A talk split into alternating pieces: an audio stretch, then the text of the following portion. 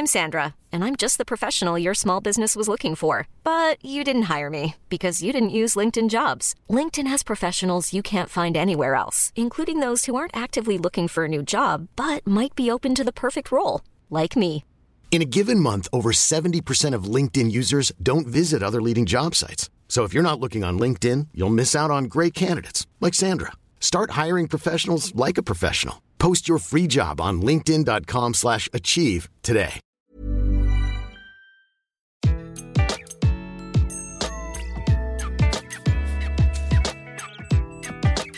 Bonjour, je suis Gaël Châtelain-Berry, bienvenue sur mon podcast Happy Work, le podcast qui va rendre votre quotidien au travail plus agréable.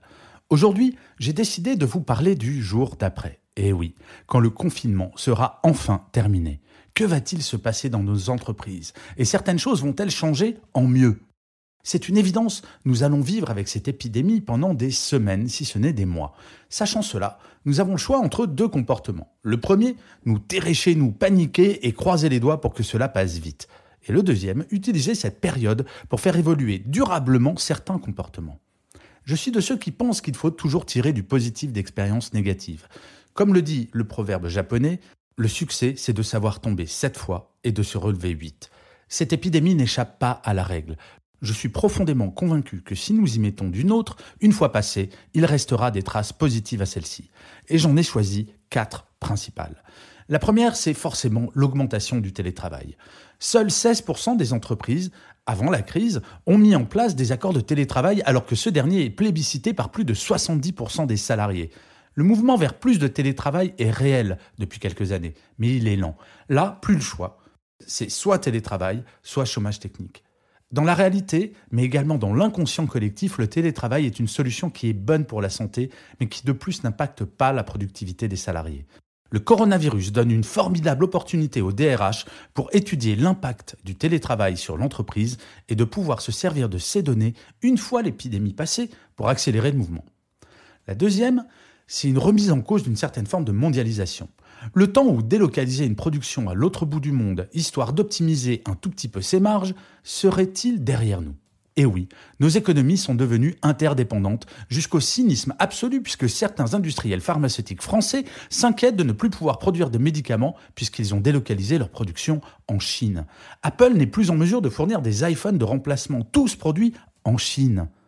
Bref, cette épidémie va nécessairement poser la question d'une nouvelle forme de mondialisation qui ne sera pas un repli sur soi, contrairement à ce que certains politiques vont nous raconter, mais probablement un raisonnement continent par continent, intégrant la probabilité que ce genre d'épisode épidémique se reproduise de plus en plus souvent.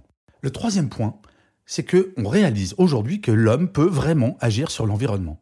Je dois bien avouer que je me sentais un peu désemparé avant cet épisode en ce qui concerne la protection de la planète.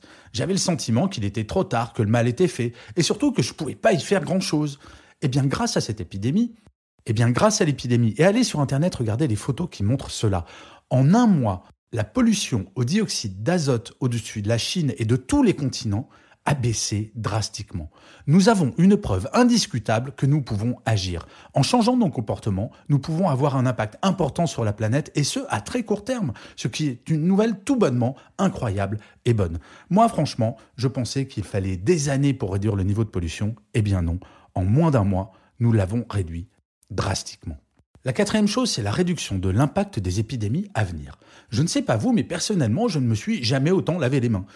Bon, moi j'ai été contaminé au coronavirus, mais c'est parce que c'est avec mon épouse, nous partageons tout, et elle l'a ramené de son travail. Statistiquement, ayant moins de 50 ans, n'ayant pas de pathologie particulière, trois semaines après avoir été contaminé, tout va bien, je suis en pleine forme après avoir franchement bien dégusté, et au passage je précise que le corona, oui, je, je confirme vraiment, ce n'est pas une petite grippe. Eh bien, même ayant été contaminé, je me protège toujours beaucoup, je me lave toujours les mains. Ouvrir une porte avec les mains ou tenir la barre dans le métro, c'est fini pour moi. Je le sais. Certaines de ces habitudes vont sans aucun doute demeurer après la fin de cet épisode, ce qui aura sans aucun doute un impact sur la prochaine épidémie de grippe saisonnière ou de gastro. Alors, faut-il se réjouir de cette épidémie? Non, bien entendu, la vie aurait été nettement plus douce sans celle-ci. Mais tout cela me fait penser à ce qui m'est arrivé avec mon scooter. Oui, je sais, là pour l'instant vous dites, mais c'est quoi le rapport? En fait, il y a trois ans, j'ai eu un très gros accident de scooter. Rien de dramatique, je m'en suis sorti avec quelques bleus et des douleurs passagères. Cela étant dit, j'ai pris ça comme un avertissement. peut-être que la prochaine fois, ça sera beaucoup plus grave. Et c'est pour cette raison que j'ai revendu mon scooter et que maintenant je me débrouille très bien avec les transports publics. Eh bien, cette épidémie, j'en suis convaincu, c'est à la fois un avertissement et un accélérateur de prise de conscience. Le coronavirus, ce n'est pas Ebola qui tue entre 60 et 90% des personnes qui l'ont contracté. La période que nous traversons ne va pas être simple, et j'en parle en connaissance de cause en tant que conférencier qui a vu à peu près 100% de ses interventions annulées en trois jours mais nous en tirerons du bon et du positif au niveau individuel et global. Et franchement, quand je regarde à quel point les soignants sont impliqués, alors que cela fait 30 ans qu'ils nous alertent sur les dangers de réduire les moyens de l'hôpital et que aucun politique depuis 30 ans ne les a écoutés, l'un des effets positifs de cet avertissement, c'est que cette fois, ils seront entendus.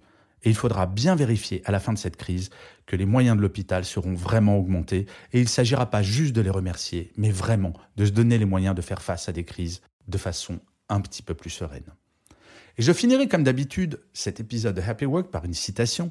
Cette fois, c'est une citation de Marcel Proust qui nous parle des craintes. Marcel Proust disait Il est faux de croire que l'échelle des craintes correspond à celle des dangers qui les inspirent. On peut avoir peur de ne pas dormir, et nullement d'un duel sérieux, d'un rat et pas d'un lion. Je vous remercie mille fois d'avoir écouté cet épisode de Happy Work. Je vous dis à la semaine prochaine et aujourd'hui plus que jamais, prenez soin de vous.